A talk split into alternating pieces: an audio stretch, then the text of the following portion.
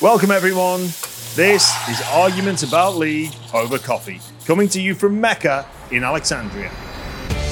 Joining me for today's show is a true legend of women's rugby league, Sammy Bremner. We'll shine a light on a few solutions to some recent refereeing inconsistencies, run the rule over NRLW expansion, and decide if the Sharks are making the most of their superstar playmaker, Emma Tonegato. I hate that we have to do this. Refereeing, decisions, inconsistencies. Mm-hmm. They just can't seem to get it right, can they? Well, no, not really. We were speaking earlier, the girls and I, some of the girls that play, about the most recent one in the Kennedy Cherrington case where she got done for a very dangerous tackle. And obviously, it's very clear, but this sort of goes back to the whole refereeing system rather than the referee on the field about how many weeks she should get for that in comparison to the men's. She got four weeks, but that basically rules her out of the rest of the season. You think it's as a percentage of the season, it's too high. We could use some discretion on some other things. So she's getting a similar um, amount of weeks to someone who did just a, like a sort of a crusher tackle, not as bad as Kennedy, who also got the same amount of weeks based on what the men get. Um, Like it's disproportionate. Because if you looked at it, so so if that tackle was to happen in the men's game and they would to, that that player was to receive a four game suspension, that is uh, maths was never my strong point, but let's go 4, 8, It's 12, 16, 20, 24. It's a sixth of the season Yeah. for the for, for, for a male player. yeah, But for a female player, how many games you currently played? uh, seven. Seven. Yeah. So that's over 50%. If, if you don't, yeah, if you don't make the If you, finals. well, if you don't make, well, we we're talking regular season here, so Yeah, yeah. yeah. So that's a, I think that's disproportionate. I think just something needs to be set in stone because this probably happens once a season, where there's in the last five seasons, and it's been inconsistent, which is obviously always the talking point in refereeing. It's the inconsistency. So are you thinking we we can't treat the male competition and the female competition the same because it affects the mm-hmm. player? It, it, it's a harsher punishment for the female players, right? Yeah, yeah, for sure. They miss the entire harsher. season. Yeah, I think there could be things that are black and white. I think, I think Kennedy's uh, tackle was very black and white. Spear tackle really dangerous. I think that's black and white. But I still think that that should be based on a percentage of the competition.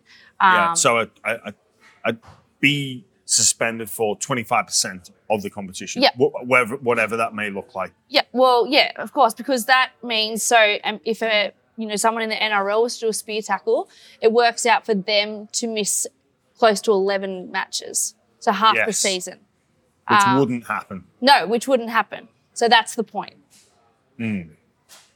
So that's comparing the males and the, the, the females. But what about some of the, the decisions that are happening on the field? I get very frustrated that there's a lack of consistency, not even in the same. It's and I, I realize it's hard to get, and it's hard to get for us as players. We want to be consistent. We don't always live up to that same expectation as what we demand from our match officials or what we expect from our match officials. Now, I think the reason for that is the variables are different between performing as an athlete versus performing as a referee. Mm-hmm. So I think that expectation on authority figures is always higher. But for me, what's really annoying is I realize it's difficult to get week to week and throughout the season and then in the game because there's different pressures on referees, like time pressure. Yeah. You know, the closer the game gets to the end, the less likely they are to blow a penalty for offside. We saw the Yeah, Gold yeah. Coast Titans get penalised for being offside, charging down a field goal attempt. I felt that was harsh, but there was an incident between Nia Corey and David Fifita where they both slapped each other.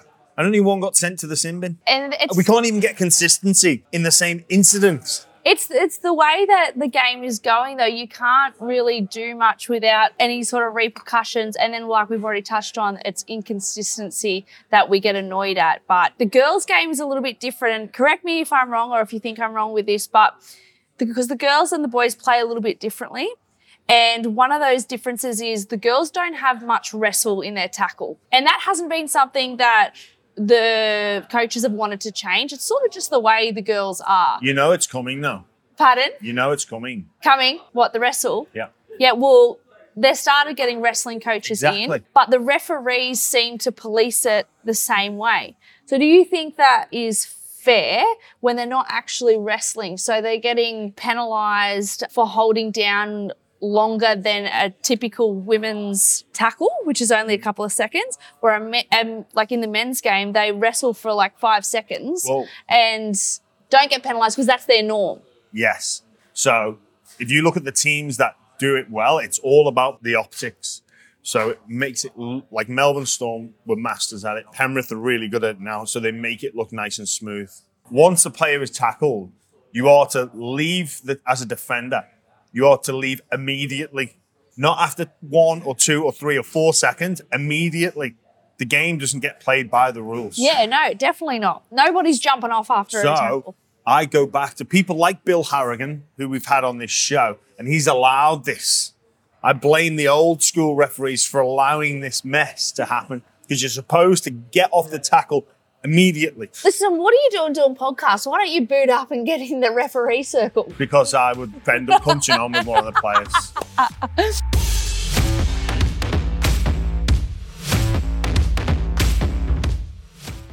All right, Sammy, we're here talking all things NRLW. If the goal is to maximize the opportunity and get to that potential, how do you think we get there? See, if you would have asked me this question about six months ago when we expanded to 10 teams from six teams, I had a quite a, a negative view on it. I didn't think we had as many girls as we could to fill the depth that these teams needed to have a 10 team competition. But they've proven that this season that if we give it's the it's the chicken and the egg. What do we do? Do we wait until the girls have played footy from 12 years old or however old and then they are able to play in the open division? They have all these experience, so they're better players. Or do we expose them to the NRLW, give them opportunity so they aspire to play in a, a league like that? And that's when we create them. We, we've had this argument in previous years where will the NRL fund us money so that we can have a strong competition with all these teams and pathways that lead into these teams?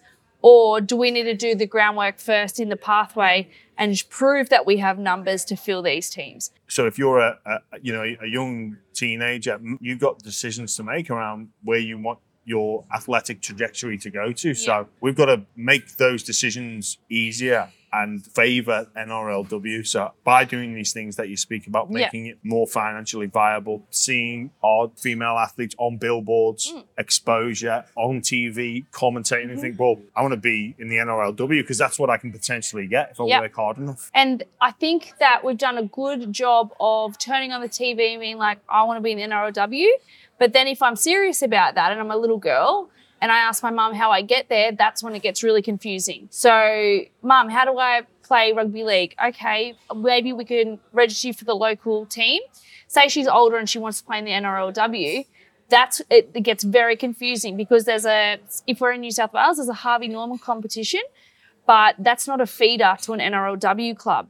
So you're then representing two different clubs, which is why people get very confused. Are you thinking that we need to completely restructure not just the pathways but the calendar? The calendar is huge. Like if we want to maximize this potential that we've got, sometimes egos need to go to the side and go, well, what's for the greater Yes. good of the game? And what's best for the men is not necessarily best for the women. Like the men were in the stage we are in now 80 years ago. You know, when people are working at the same Yeah. time and had all these things they have to balance and had other sports that the men had to compete with. The men are going great now in terms of how many people have watched them and viewed them and they've got their season. Everyone knows the October long weekend is the men's final. Mm. And for the women, nobody at the moment compared to the season where we played earlier in the year. So when COVID pushed the girls back and we played at the start of the year, in comparison, the view like the viewership is so different because we're competing with the men's viewership, who is so well established. Well, we've got the same time slots. So are you going to watch Melbourne and Raiders in the men, or are you going to watch the women Titans and Broncos play at the same time? Yeah. But at the same time as that, we've got the Matildas playing the World Cup at the moment, and we've got the uh, women's Super Netball going on, and we've got all these things. Whereas when we pushed it back because of COVID, the only thing that was happening was summer cricket, and that was the only thing we had to compete with. And it was the most viewed NRLW season that we've had, but yet we still pushed it back again to go next to the men's. We're- like we're a winter sport traditionally. Yeah. There's difficulties about playing our and, and dangers about playing our sport in the summer months. Mhm. But again, sometimes it's compromise. If we're gonna, you know, maximize potential, which is what we should all be driving towards, then perhaps that's what we could look at. Also, I don't know if you've ever been to the States and you go to a sports bar. Yeah. and Monday, Tuesday, Wednesday, Thursday, Friday, Saturday, Sunday, it's sports, sports, sports. There's always something on. yeah. Perhaps instead of playing on a weekend, Origin gets played on a Wednesday night, Yeah. big viewing figures. Yeah. And that becomes part of a culture. So with certain sports in America, they play because they want to maximize their potential. Yeah. They play on Monday, Tuesday, Wednesday, Thursday because they know they can't compete with NFL on a Sunday. Exactly. They're not got Yeah. like you're not going to take on that giant. Mhm. They play at different times. Yeah, I agree. Even and Monday when we used to have Monday night footy, that could be allocated to the girls to play Monday night games. Football fans need a fix. And give me something on a Monday or a Tuesday. Exactly.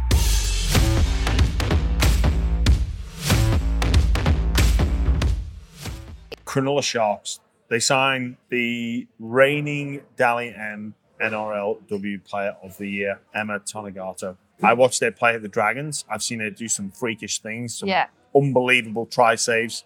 Playing in the fullback position, she goes to the Sharks, where she's playing number six, five eight. I don't think it's such a good idea going to a new team and a new position. Why not? Well, new team is difficult anyway. You've got mm-hmm. new players to work with, new combinations. So you've already got that variable, which Yeah. is inevitable when you change clubs. So you've got to work out different things, timing, working with combinations with your outside backs, but then also new position. You've got a whole new set of systems. So you can't rely on your previous capabilities, your familiarity with those situations that you'll be in now change. So why not control the variables that you can, stick to your position at number one and say, that's where I was the best player in the competition. Why are you moving me? Now, whether Emma's been part of that move or that decision, but I think number one is his position. I watched her the other week against the Gold Coast Titans, and it wasn't the same player. And I know form changes and goes up and down in every person and every team in every sport, but it wasn't the same Emma Tonegato as what I witnessed playing fullback for the Dragons. Do you think that there were reasons other than that she wanted to change positions that she went to the Sharks, or do you think she went to the Sharks so that she could play a different position because she was going to play fullback at Well- the Dragons? Sometimes these things come into it, but I think she's more impactful at fullback. Yeah, she is. Although at World Cup in November last year, she played lock and she was unbelievable. Mhm. But it's also because she played, and this sounds funny when you say it because lock and fullback quite different. But she played like a fullback at that lock position, similar to how she played in the NRLW for the Dragons. She took in in the Dragons most games she took between 22 and 25 runs. That is a lot of runs to, do that and then have to be on the back of every single play once they got down the end of the field, which she always was because she's just crazy like that. But then she moved to lock and she was unbelievable. She got player of the tournament at World Cup and she played one game at fullback, the rest she played in lock. So I think like in terms of her mentality, that quick change that only happened while she was over there, it came really quick. New mm-hmm. players, new position, and it worked out amazing for her. So you can see where she would have got the confidence when someone's in her ear or the club's in her ear, come here, we want to change you into this position and we know you're pretty keen on it. You can see where her confidence has come from where, oh, this could be really good for me.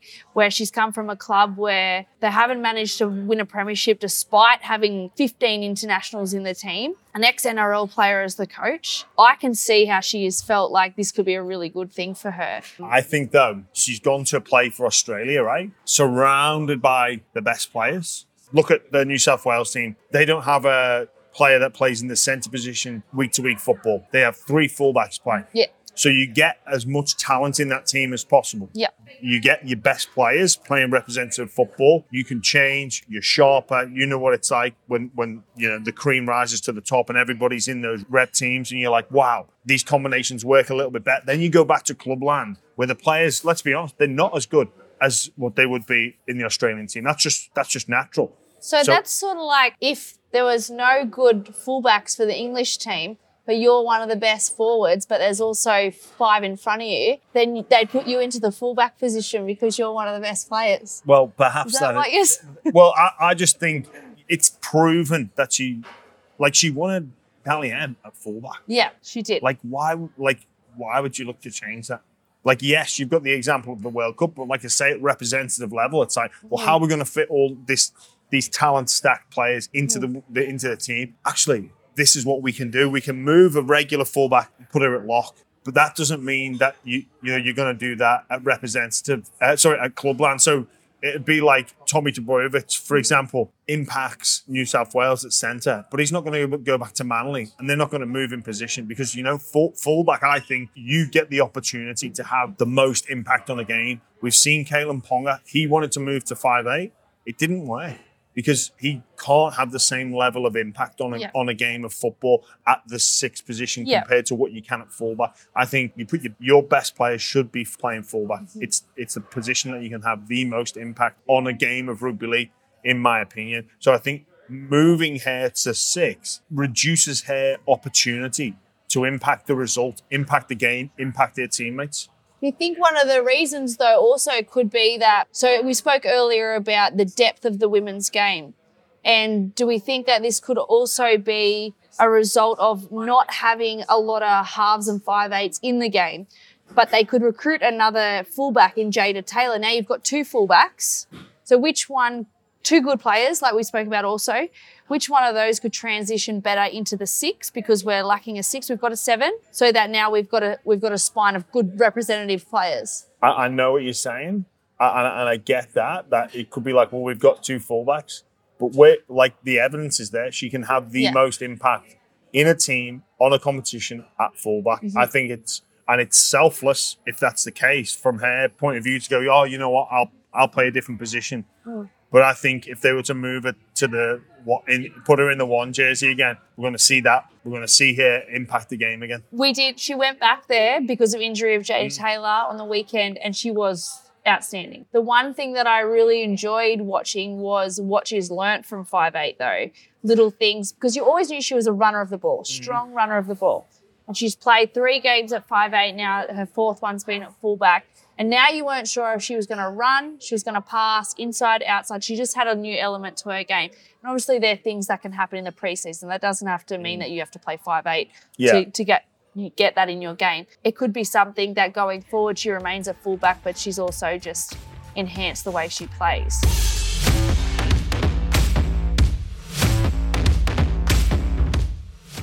All right, so it'd be rude of me not to ask this.